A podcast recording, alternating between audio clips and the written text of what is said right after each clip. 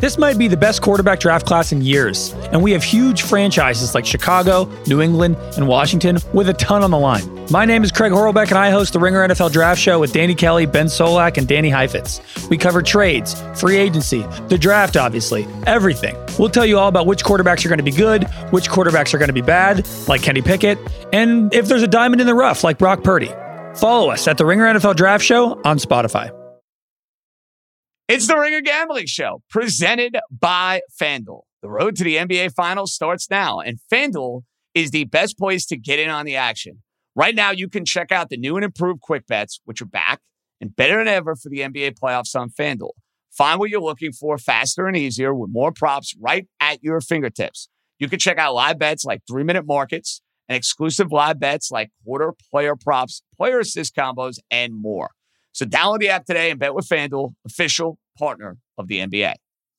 The Ringer is committed to responsible gaming. Please visit rg-help.com to learn more about the resources and helplines available and listen to the end of the episode for additional details.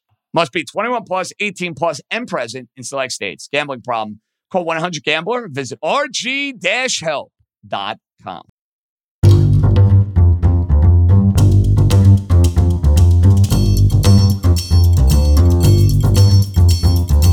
Welcome to the Friday edition of the Ringer Gambling Show, joined as always by my good friend, my buddy, my gambling pal, House. And House, we are going to be talking a little bit today about the Super Bowl. The table has been laid for us. We still got over a week to go, but there's a lot of prop bets out there. We obviously want to talk about the game, the spread, the total, how things have moved since the open, and of course, start to dive into the matchup a little bit. Uh, I'll set the table for you. The total right now is sitting at 47 and a half, and the Kansas City Chiefs over at FanDuel right now are catching two and a half points as the underdog. I will note that's the high number in the market for the San Francisco 49ers. They are laying two at most other shops. That number has been on the move, obviously, since the open. Uh, it, it opened higher, got all the way down uh, down to one, one and a half, and then was bet back up to two. And obviously at FanDuel, two and a half, taking some money on the 49ers since it got bet initially towards Kansas City. How are you feeling about the line movement thus far in this Super Bowl? How do you feel about the fact that, I guess the bottom line is that the 49ers are favored and then that the line is moving in their favor towards two and a half, and will we see a three potentially come back? Well, how how I feel is confused because okay. I don't understand this line, and I'm hoping that you can shed some light on it. The team with the better head coach and the better uh, quarterback and the better defense and the better wins over these playoffs is the underdog. And not only is it the sample size of what we've seen this season? This is the Kansas City Chiefs' fourth trip to the Super Bowl in five years. By contradistinction, what we've seen out of the San Francisco 49ers since Christmas, they have one good win, which was beating the Commanders 27 to 10. I they didn't cover at home against the Green Bay Packers and they didn't cover at home against the Detroit Lions, and they got their rear ends handed to them on Christmas in front of a massive audience by the Baltimore Ravens. So I know what informs the math that goes into how the number is constructed and what the goals uh, of the, the bookmakers are in terms of setting a line and attracting money on, on both sides. I know that uh, a neutral field, you know, most models would have had San Francisco installed at a much higher number, except for the performance of, of Kansas City um, in these playoffs and most directly against the Ravens. But the reality of these two teams and how they come in here, to me, I I don't understand how San Francisco is, is favored. Sharp. So obviously they opened this number and it immediately took that KC money. And I, I, sort of understood that the line dropped a little bit lower. We did see there were some sharp bettors that then were betting Kansas City at, you know, on the money line, catching some some juice. They were betting them at plus one or one and a half. Um, I'm trying to figure out the optimal time to look to bet the Chiefs. Actually, if you're looking to bet the Chiefs, I would be a bit surprised if this thing got back up to three.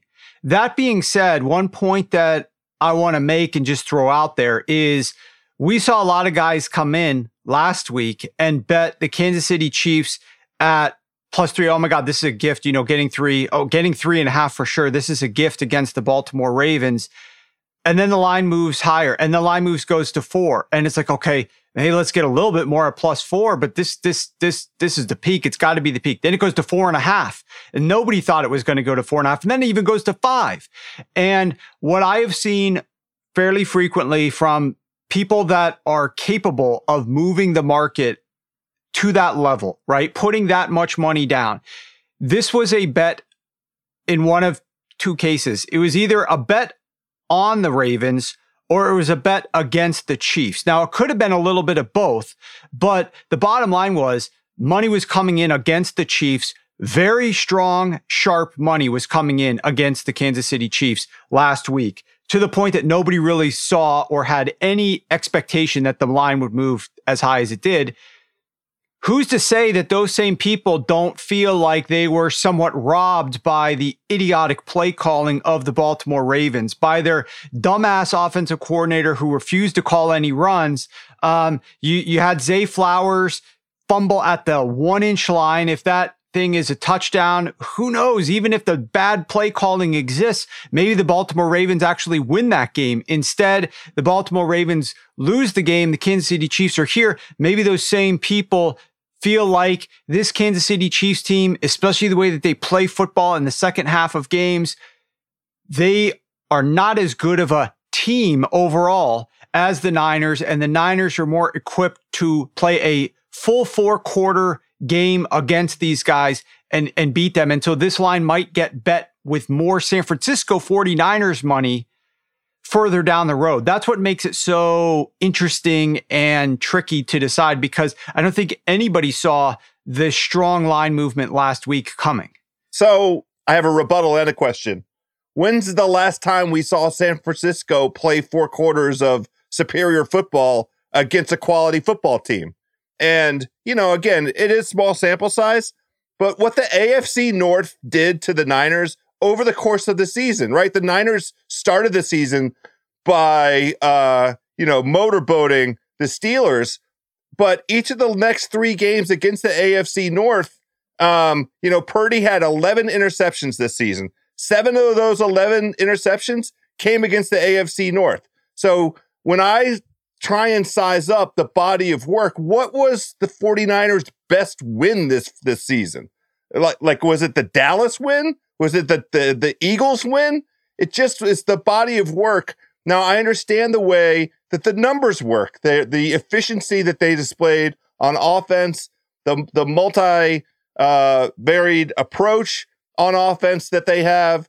Um, but since week 10, when their safety Hufanga went out, it's been an extraordinarily mediocre defense. And we watched that mediocrity in these playoffs against Detroit and against Green Bay. Now, the Chiefs are a different animal altogether offensively um, than, than Detroit or Green Bay, both of whom were, were prolific um, scorers in stretches. But on, on balance, to me, in terms of like trying to suss out the best time, I, I would say, like right now, the number uh, uh of getting the Chiefs at two and a half and grabbing some of the money line now because uh, this is the question. What do you think the impact on the market's going to be if this Swift money starts coming in? If the general public, it's going to be Thursday, a week from today, a week from, you know, Friday, Saturday, and the folks that are going to be tuning into this game, that there's legal betting books all across America on your phone, and the Swifties get a hold of what and get a taste on on the on the Chiefs. Do you think that's going to move the number, or will it not be in a sufficient quantity to move the number? Buddy, I, I got to tell you, it's hard to underestimate the amount of Swifties that exists. I mean, like it, they're everywhere, and and it spreads. No offense, but like it's it's a virus. Like they're all over the place. The so like it's hard to understate how many of those people might be willing to throw down 15, 20, fifty dollars right. on this game. Yes. And and I don't disagree with you.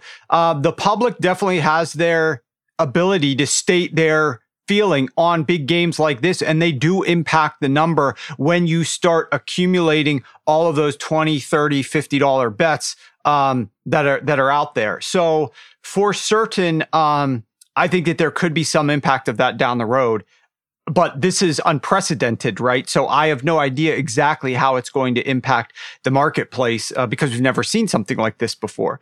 But um, definitely, they're out there in droves, and they have the ability. In, in most weeks, I would say probably not as much, but in a game like this, they absolutely do. Oh, my betting buddies! Happy Super Bowl to all who celebrate from FanDuel America's number one sportsbook. If you are like me, Super Bowl Sunday is all about scoring the best seat on the couch. All of my favorite football snacks. We're talking about a buffet to honor the Super Bowl in Vegas this year. And of course, placing some super bets. I am on these shows talking about how much I like the Kansas City Chiefs as a side catching the points on the money line. There are some wonderful props out there as well. I like the props favoring San Francisco on the ground. That's the way that you beat the Chiefs defense. You have to run. Purdy uh, over 11 and a half yards. McCaffrey over 18 and a half carries. Those are props available on the FanDuel right now. FanDuel has so many ways for you to end the season with a W or two or three. Not only can you bet on who's going to win Super Bowl 58? But of course, FanDuel also has bets for which players are going to score a touchdown, how many points will be scored, and so much more. If you are new to FanDuel, join today and you will get $200 in bonus bets when you win your first $5 bet. Just visit fanduel.com slash gamblers. That's fanduel.com slash G A M B L E R S to sign up. Make every moment more with FanDuel, an official sports betting partner of the NFL. Quick disclaimer you must be 21 years old or older and present in select states. If you have a gambling problem, you can call 1 800 Gambler or visit theringer.com slash RG. $10 first deposit required. Bonus is issued as non withdrawable bonus bets that expire seven days after receipt. See terms at sportsbook.fanduel.com. Now, I know that you have been getting some some money down. I want to talk to you a little bit about what you're betting, how you're betting it, whether side total props as well. But first, I want to throw out a few different storylines, a few different um, kind of things that I'm uncovering in my research. I'm on page 33 of what's probably going to be over 50 pages about the Super Bowl, breaking down every aspect of this game. And the reason that for, especially for a matchup like this, I feel so compelled to dive into all the nitty gritty cracks and crevices is because I just think it's such an even battle, right? I think that these two teams are so fascinating. It's going to come down to a small thing. And I don't want to feel like I didn't account for something or didn't spend enough time looking at something. So for a normal week, obviously when there's 16 games being played, I don't have the luxury of going to this level of detail. The other factor here why I'm spending a lot of time researching is because there's hundreds and hundreds of props. Most of these aren't normally available. And so there's opportunities, especially because not only are there hundreds of props, you can bet larger sums of money on them and you can, they're more widely available. And so um, there's just better opportunities to delve into the prop market. Now, the prop market's sharper now than it ever has been, uh, just with the number of people that are getting involved and with how early they post the numbers. Uh, so it's important for me to focus on everything. So let's just talk about big picture. I want to walk through these things with you one at a time. Get your take on them, and then we'll talk a little bit about some of the bets, and we'll get out of here. Uh, the first one we've talked about, you know, well, how is this team? You mentioned it, the Patrick Mahomes aspect of this the Chiefs have the better player and probably the better head coach. Now, I say head coach because um, I believe he is the better head coach. Kyle Shanahan, to me, from an offensive mind perspective, I love the way that Kyle Shanahan approaches the game from an offensive mind perspective. And I think a lot of his play designs are absolutely incredible. Not to say Andy Reid's aren't, but certainly there are times, and Andy Reid has been guilty of this a lot in his career earlier, uh, that Kyle Shanahan just like has brain farts, makes the wrong decisions in key moments of the game. So that falls on him as a head coach. I think that's a negative in his column. Uh, I think Andy Reid is the better overall coach, but you do have this team in the Kansas City Chiefs that have the number one biggest cap hit at quarterback in the NFL. No team has a player that's hitting the cap for as much as Patrick Mahomes is hitting the cap at $37 million. Meanwhile, on the 49ers, Brock Purdy is quarterback 67. He's hitting the cap for less than $900,000. It's insane. The exact opposites. The, the, these guys are diametrically opposed here.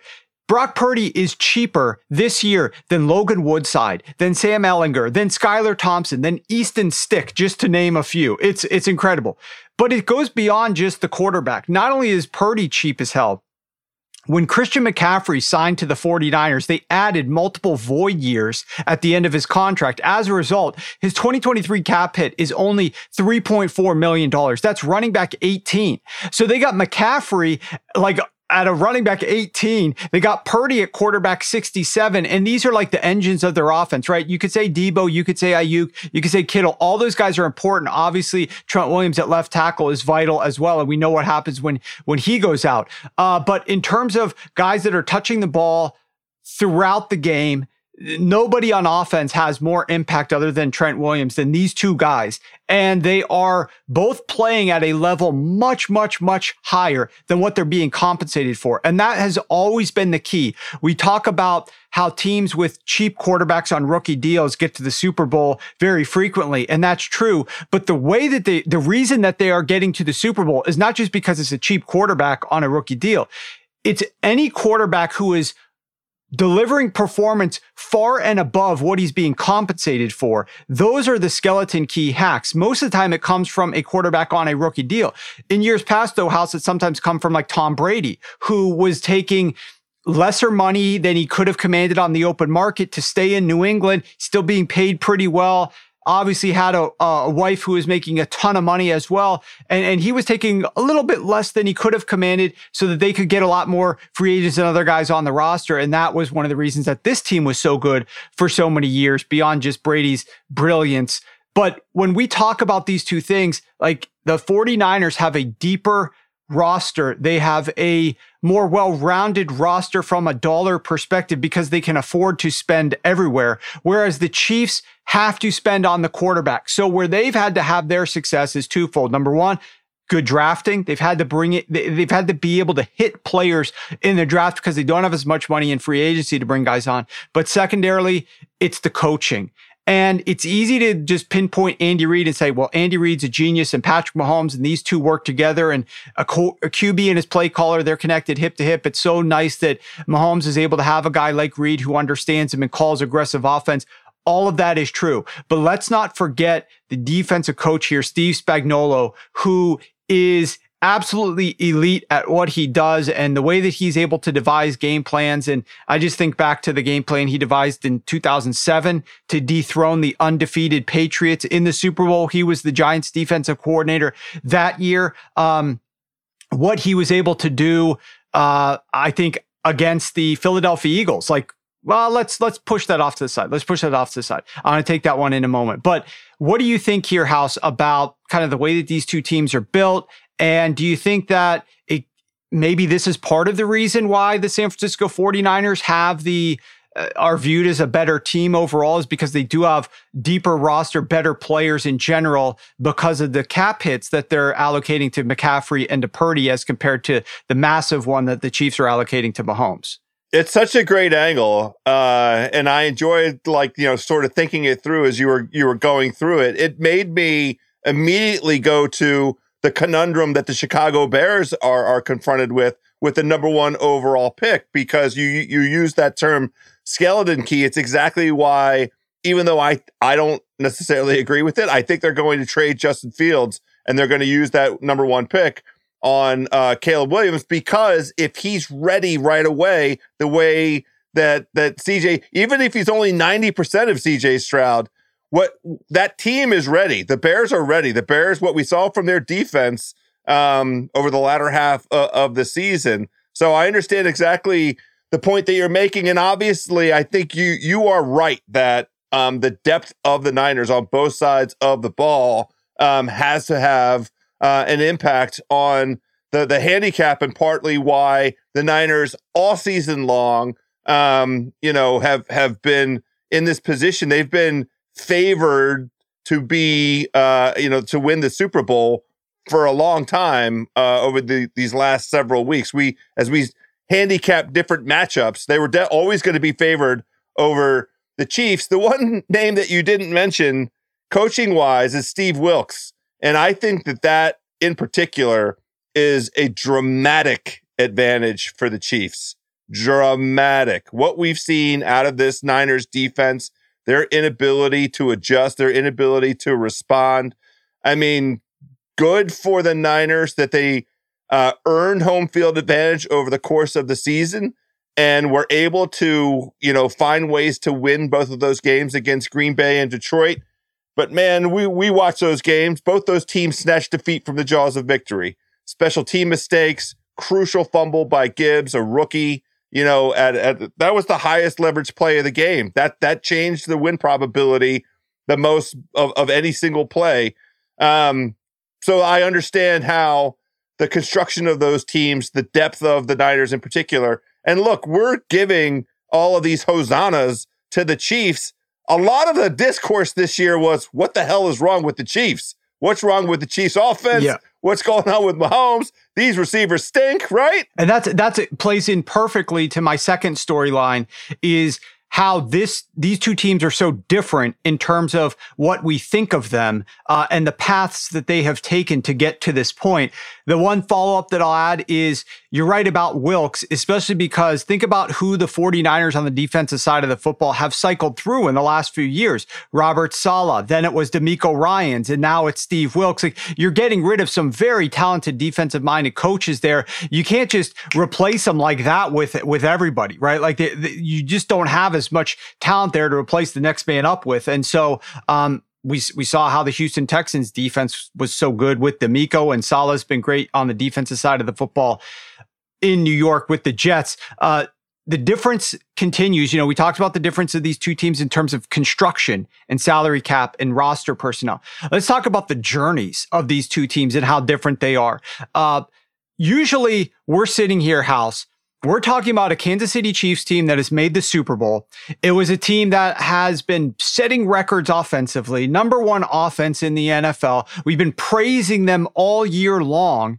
They had a first round bye, um, and they got to this point, and we've just gotten very difficult it's very difficult to say anything negative about their offense. It's normally discussions about their defense. It couldn't be more different this season talking about the Chiefs.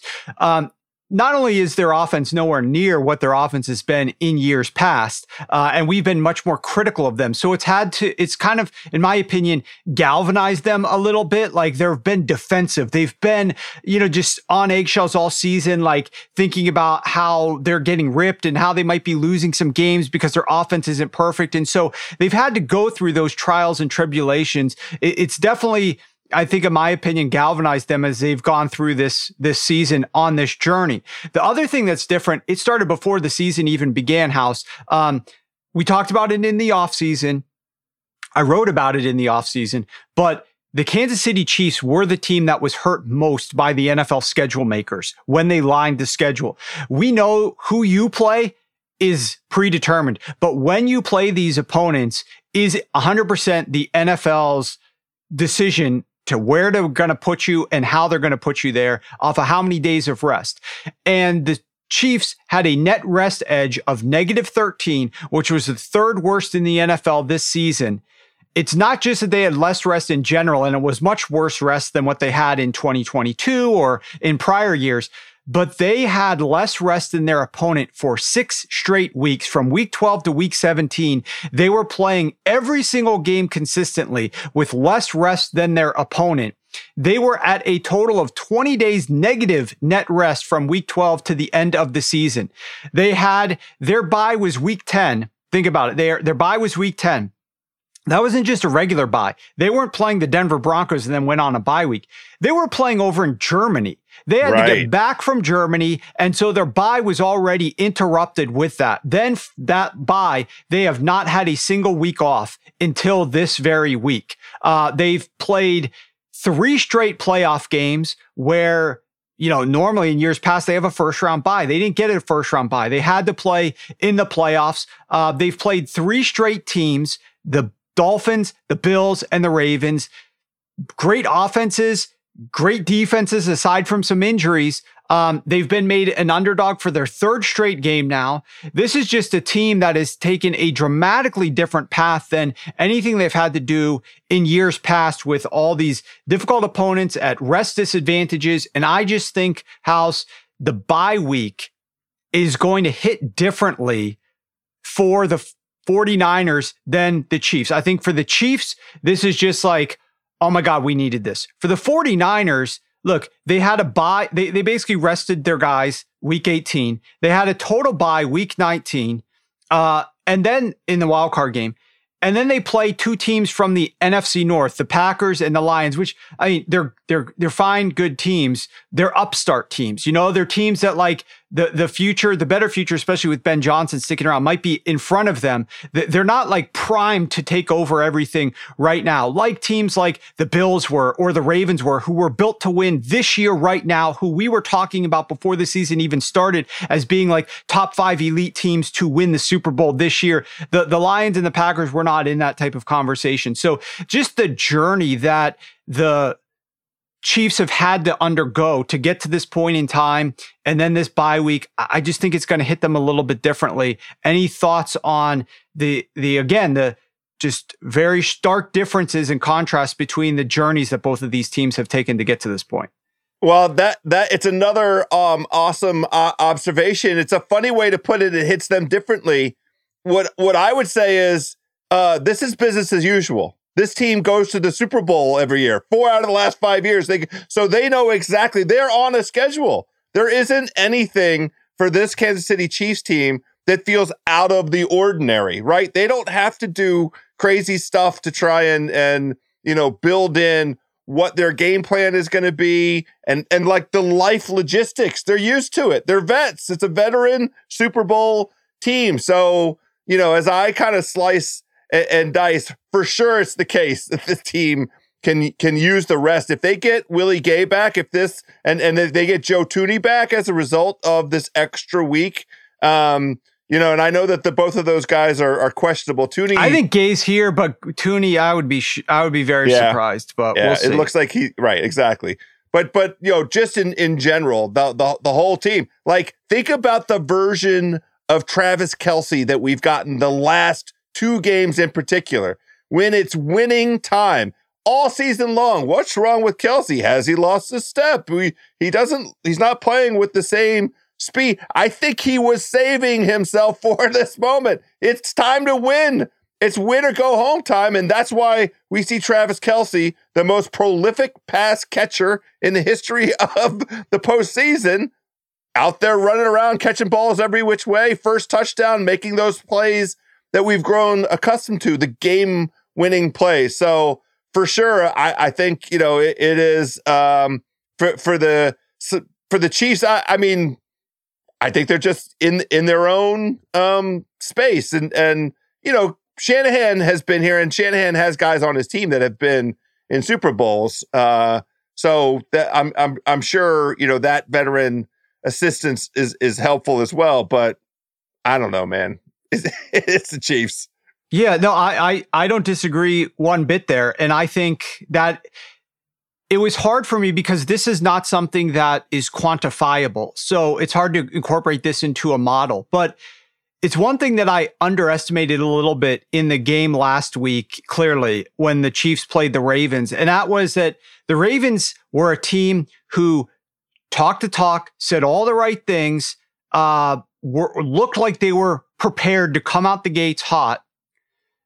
The Chiefs knew what it took to get that gear one notch higher, and they were able to start the game on that 11 out of 10.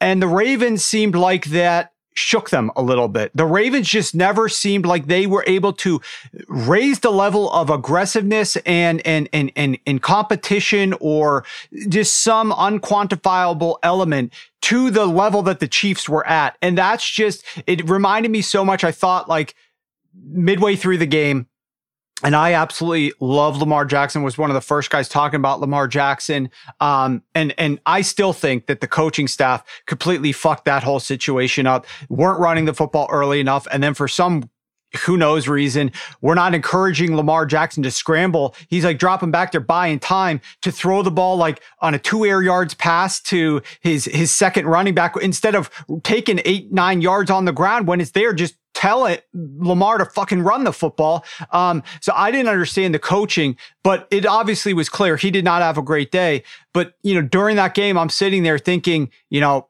this is this is like what Jordan had, right? Like what Jordan had. How do you win all those titles? How do you consistently deliver that level of performance? It's not that, to your point, like it's not that um, you are familiar with the territory and you uh, have played in these games before. You simply know what it takes to win those games and you know the level that you have to deliver. And it feels like the Chiefs know that level and these other teams, we're not quite sure if they, they could say the right things and they can act before the game like they're ready for it. But like they, are they going to be able to deliver it? And it's not just the players, it's the coaches as well, clearly, as we saw from the Ravens. So it's like Kyle Shanahan. Are you going to fall into a hole? Are you going to be call play, call plays the incorrect way? Are you going to make adjustments quickly enough in this game? Are you going to go for it when you need to go for it? These are types of things that like Patrick Mahomes on the other side of the field might shake you a little bit. So that part of the game is hard to quantify, but I definitely concur with you there. One final one um, here for you is Another difference in this Chiefs team than in years past is the fact that they just simply are not built to overcome large deficits. And it's wild to see how much they've fallen from years past. But remember back to that first run when we saw Mahomes win the Super Bowl, ironically in 2019 against this 49ers house. They erased double digit deficits in all three of their playoff games. We were like, holy shit, they're down by double digits. Oh, that's nothing. They'll come back. Sure enough, they come back. Not only do they win those games, they won all three of their playoff games by double digits. So they were down by double digits and then they won by double digits. It was remarkable how this team was able to just turn on that gear and keep outscoring their opponent to an extent where like the games were not even close by the end of the game.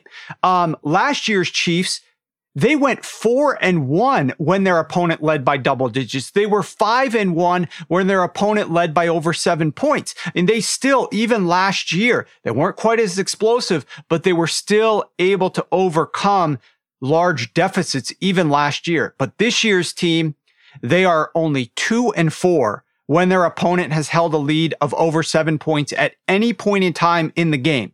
And the only two wins came against inexperienced backup quarterbacks with terrible defenses. The first was against Aidan O'Connell, who is a rookie for the Las Vegas Raiders. And the second was against backup quarterback Jake Browning and the Bengals. Both those defenses were garbage last year. Uh, and this was the first year that each of those quarterbacks was actually playing.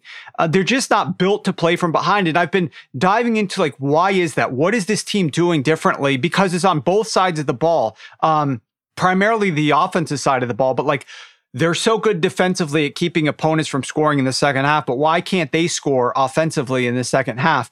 Number one, they rank bottom 10 in success rate and yards per attempt on passes thrown 10 plus yards downfield. Like if they get down and they're trying to come back into a game, their offense stinks trying to throw the football down the field. It's one of the reasons why they have the lowest ADOT in the NFL. Like all their passes are short and underneath. They just do not stretch the field to throw the ball down there. They're not good at doing it. So when you're losing games, especially by more than one score, you're feeling the just being compelled to throw the ball down the field. And the Chiefs aren't good at doing that when they trailing in the second half, they ranked 29th in passing success rate. They ranked 27th in yards per pass attempt. Like you would think that these are the times when they would be kind of cranking up the offense and scoring points, you know, and just stepping on the gas, but they're just not capable of doing it. It's pretty remarkable. The other thing that's interesting about this team is when they do play with a lead late in the game, their average target depth house is only 1.8 air yards. So they're throwing everything super short.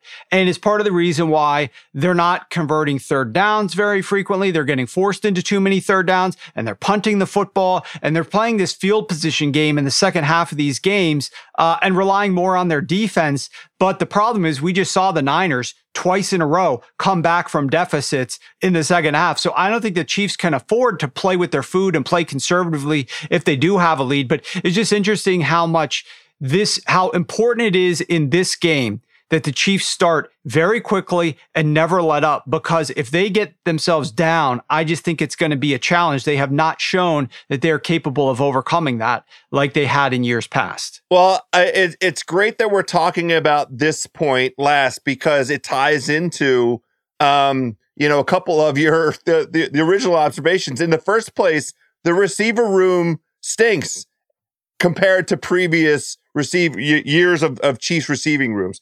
And that's a function of the cap uh, flexibility, right? We have all the we have retreads and a rookie. That's the receiving room, and and it's and it put a lot of pressure on Travis Kelce. and he's 34 years old. So to me, it looks like it was an affirmative decision to preserve Kelce to pick pick their spots. But in this in terms of like the game condition you're describing, like a coming back from from uh you know, sizable deficit. Two of the games that they lost um, came down to, you know, plays that the receivers blew. They lost to to Jared Goff and the Detroit Lions um, because Kadarius Toney couldn't hold on to the ball, and they lost to uh, the the the Bills. Um, and they were down in both of those instances. Had a chance of of doing that old kind of Chiefs comeback. No, they weren't down by 14 or anything, in the second half of those games, but they did come back in both those games and had the ball with a game uh, outcome in, in, the balance, and the receivers um, let them down because the Toney uh, lining up offside on the game-winning play. Um, but I, you know, it's a function of of kind of the version of the Chiefs that that must exist if you're going to pay Patrick Mahomes what what he deserves. So it, it's fine. But your point is is the right one because for sure, um, we haven't seen it's the least explosive version of the Chiefs um, since Patrick Mahomes has, has been the quarterback. There's no that the, the data is is flush in that regard, right? Yes, no doubt about it. So now I want to pivot to some of the early action that you've been looking to get down on this game. Um, and you know, before the show and the pre-show, you were telling me about how you have, without getting into dollar amounts, how you have been getting down a little bit every single day on the Super Bowl. So tell the people out there, the betting buddies, what you have been getting down on every single day and kind of what your philosophy is behind that. So, in the first place, uh, I had a very square reaction to the outcome of that Ravens Chiefs game. And the square reaction was, God damn it, why didn't I bet enough? Why didn't I get down enough on Patrick Mahomes and the Chiefs? It's Patrick Mahomes and the Chiefs catching all of these points and, and great number on the money line. And so as soon as the line opened with San Francisco as a favorite, and I will say, and you know this because of the show we've been doing, I've been very skeptical of San Francisco. I thought that they were absolutely ripe to get um, beaten by Green Bay. And, you know, there were scripts that we talked about on this show that were pathways to success for the Lions. Now, the Lions, um, I was worried about because of their secondary, but I, I thought it was laying more than a touchdown was very uncomfortable to me. But so when we, this line opened at, at two and a half and, and plus 120 or whatever, money line, bam, I have to be on that. I have to, because I didn't, I don't know how long, um, the Chiefs are going to be in this dog position when we, you know, went to bed Sunday night and woke up Monday. And the phenomena that I described to you, I seriously am factoring in the impact of this crowd of of people flooding into the market that are not traditional bettors that are going to move the market. We talked about it. I mean, I think they're really I think that's going to have an impact. So, I was I've been, you know, doing my work every day to see if my conviction as it relates to the Chiefs and the Niners is, is changing any. But every day, the number is still, you know, hovering. It's plus money on the money line, and I'm catching points. Now, I, I might have laid off on the one day where it got down to one and it was plus 100 on the money line, even money. I might not have put anything in there. Um, but I want to be cautious. Like, I don't want to just jump in with the whole bankroll because of my conviction as it relates to the Chiefs. I want to be measured with it. So each day, another little increment. Today was a good day. Minus two and a half and the money line up. Uh, you know, I'm catching two and a half and the money line's well into like plus 115, plus 120. I'm not sure where, where it got to, but um So is your is your general philosophy you have like let's pretend you got you take your bankroll, whatever you want to put on the Super Bowl side, and you're dividing into 10. And every one, one day for 10 days before the Super Bowl, you're putting in one tenth of that and you're just trying to get the best number. And if there's a day that you don't like the line where it's sitting at right now, then you might hold off on that day, wait maybe till the next day. Is that what, what is the logic there? I'm playing it that way this year because yep. I expect this to flip. I think that that Kansas City is going to end up favored. And but I if that's if that's the case, if that's the case, wouldn't you want to bet all the amount at two and a half right now because you know that you're getting at least two and a half now, as opposed to if you think Kansas City is going to go to favorite, why are you holding back some of that uh, money that you want to get down on the Chiefs? But caution, just caution. I'm just being. I, I just don't you know want to blow the whole thing uh, and miss out on something. I mean, every day is incrementally another day of information. I didn't play the Super Bowl last year in this way, and last year the number flipped between Philly and, and Kansas City, and that our handicapping of that game. I mean, I, I threw my hands up. I didn't know, you know, I, I, I didn't have a strong position on a side in the Kansas City Philly game last year because of you know th- those two teams were super even.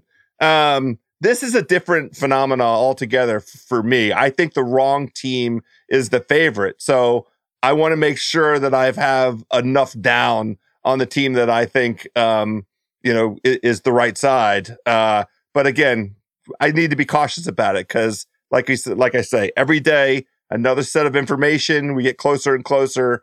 More information, better um, information to make uh, reasoned judgment, and then you will see where I am as as the weekend next weekend arrives. There's no doubt. So two two quick points. Number one, as it related to last year's Super Bowl, I wanted to fit this in here. Uh, we saw an interesting parallel to this year's Super Bowl occur last year. Last year, the Philadelphia Eagles had the NFL's number one best rushing attack, and they had the best offensive line. And not that the 49ers have the best offensive line, but they certainly have the best rushing attack in the NFL right now. And the Chiefs go into that game with an average run defense, which has played an easier schedule of rushing attacks and had a below average run defense against early down running back runs, very similar to what their current defense has. And in that Super Bowl, they held the Philadelphia Eagles running backs to 45 total yards on 17 rushing attempts. That's 2.6 yards per carry. They gained minus 0.26 EPA per rush, 35% success. Of those 17 running back rushes, the longest rush house was only nine yards. Kenny Gainwell averaged three yards per carry. Miles Sanders averaged 2.3 yards per carry. Spags completely shut down the number one run offense, even with a below average run defense. He's going to have to do the exact same thing in this Super Bowl. It's it's strange just how the parallels exist. Now that game still saw a boatload of points because yeah. this Chiefs secondary was not as good, and the Eagles just took to the air to move the football. Plus, they had a running quarterback uh, in Jalen Hurts, and that Super Bowl was absolutely outstanding. It's going to be hard to top that uh, this season. Also, one other nugget to just add before I ask you real quick about a couple of prop bets that you might have been looking at uh, is if what you say is correct, and we are going to see a lot of Taylor Swift money come in late on the Kansas City Chiefs in this game.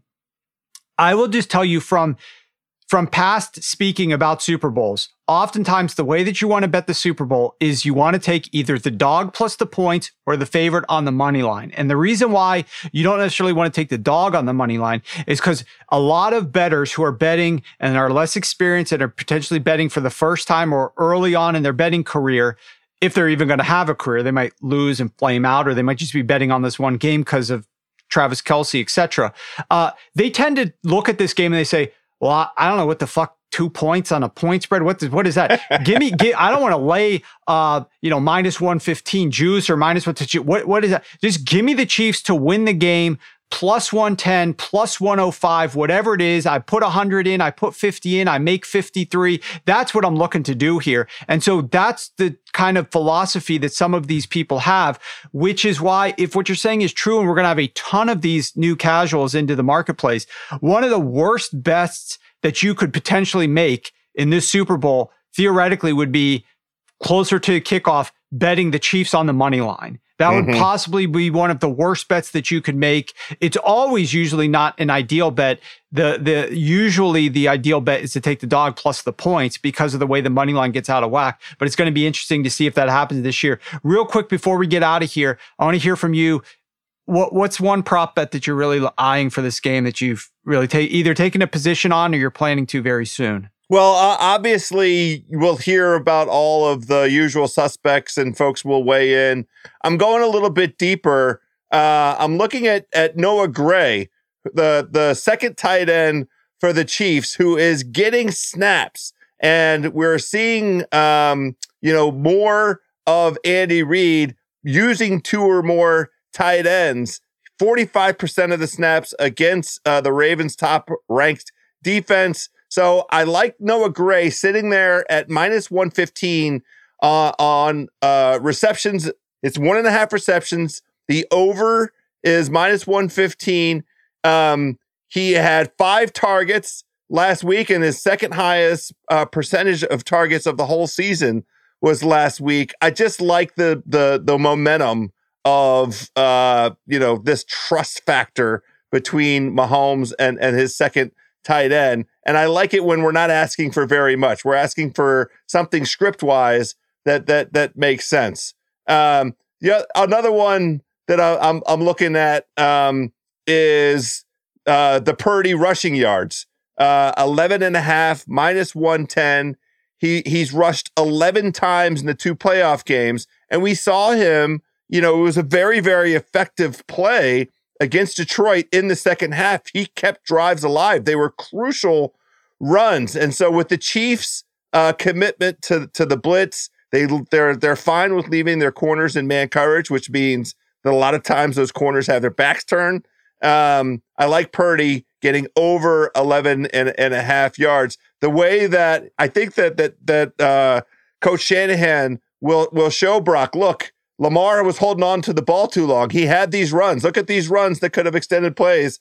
Purdy could do this. Um, he hit he hit it pretty good last week. I expect that to continue. So Purdy over 11 and a half. Those are just a couple that I've got in the book right now, Sharpie. Well, that that's going to whet people's appetite, and and trust me, we are going to be back with a ton of props on our show that we're going to record next week. Actually, my schedule is I am working nonstop until I finish this report. Then it's going to be up at sharpfootballanalysis.com. Then I am flying out to Vegas on Monday and I will be in Vegas the entire week. And we are going to record this while I'm out in Vegas. I think we're recording it uh, early, earlier than we normally do, getting up there for you guys to listen to earlier in the week next week. And that is going to be full, chock full of prop bets that we like, of other bets that we've made for this game that we're interested in, with a lot more predictions about the way that we think that this game is going to play out. This is kind of the little teaser to to set the mood, get the mood lighting there before we yeah. really serve up that that uh, buffet, that Vegas buffet, that great Let's Vegas go, buffet. Baby. Let's go, yeah. let's go. So I can't wait for it. That's going to be a lot of fun. We'll have that out early next week, and I'll do it Thank you guys for listening to the Ringer Gambling Show, and it will return next week. Thanks, of course, always to Joe House for joining me, to Chris Sutton and Steve Ceruti for producing this episode. Good luck with all your bets this weekend, guys.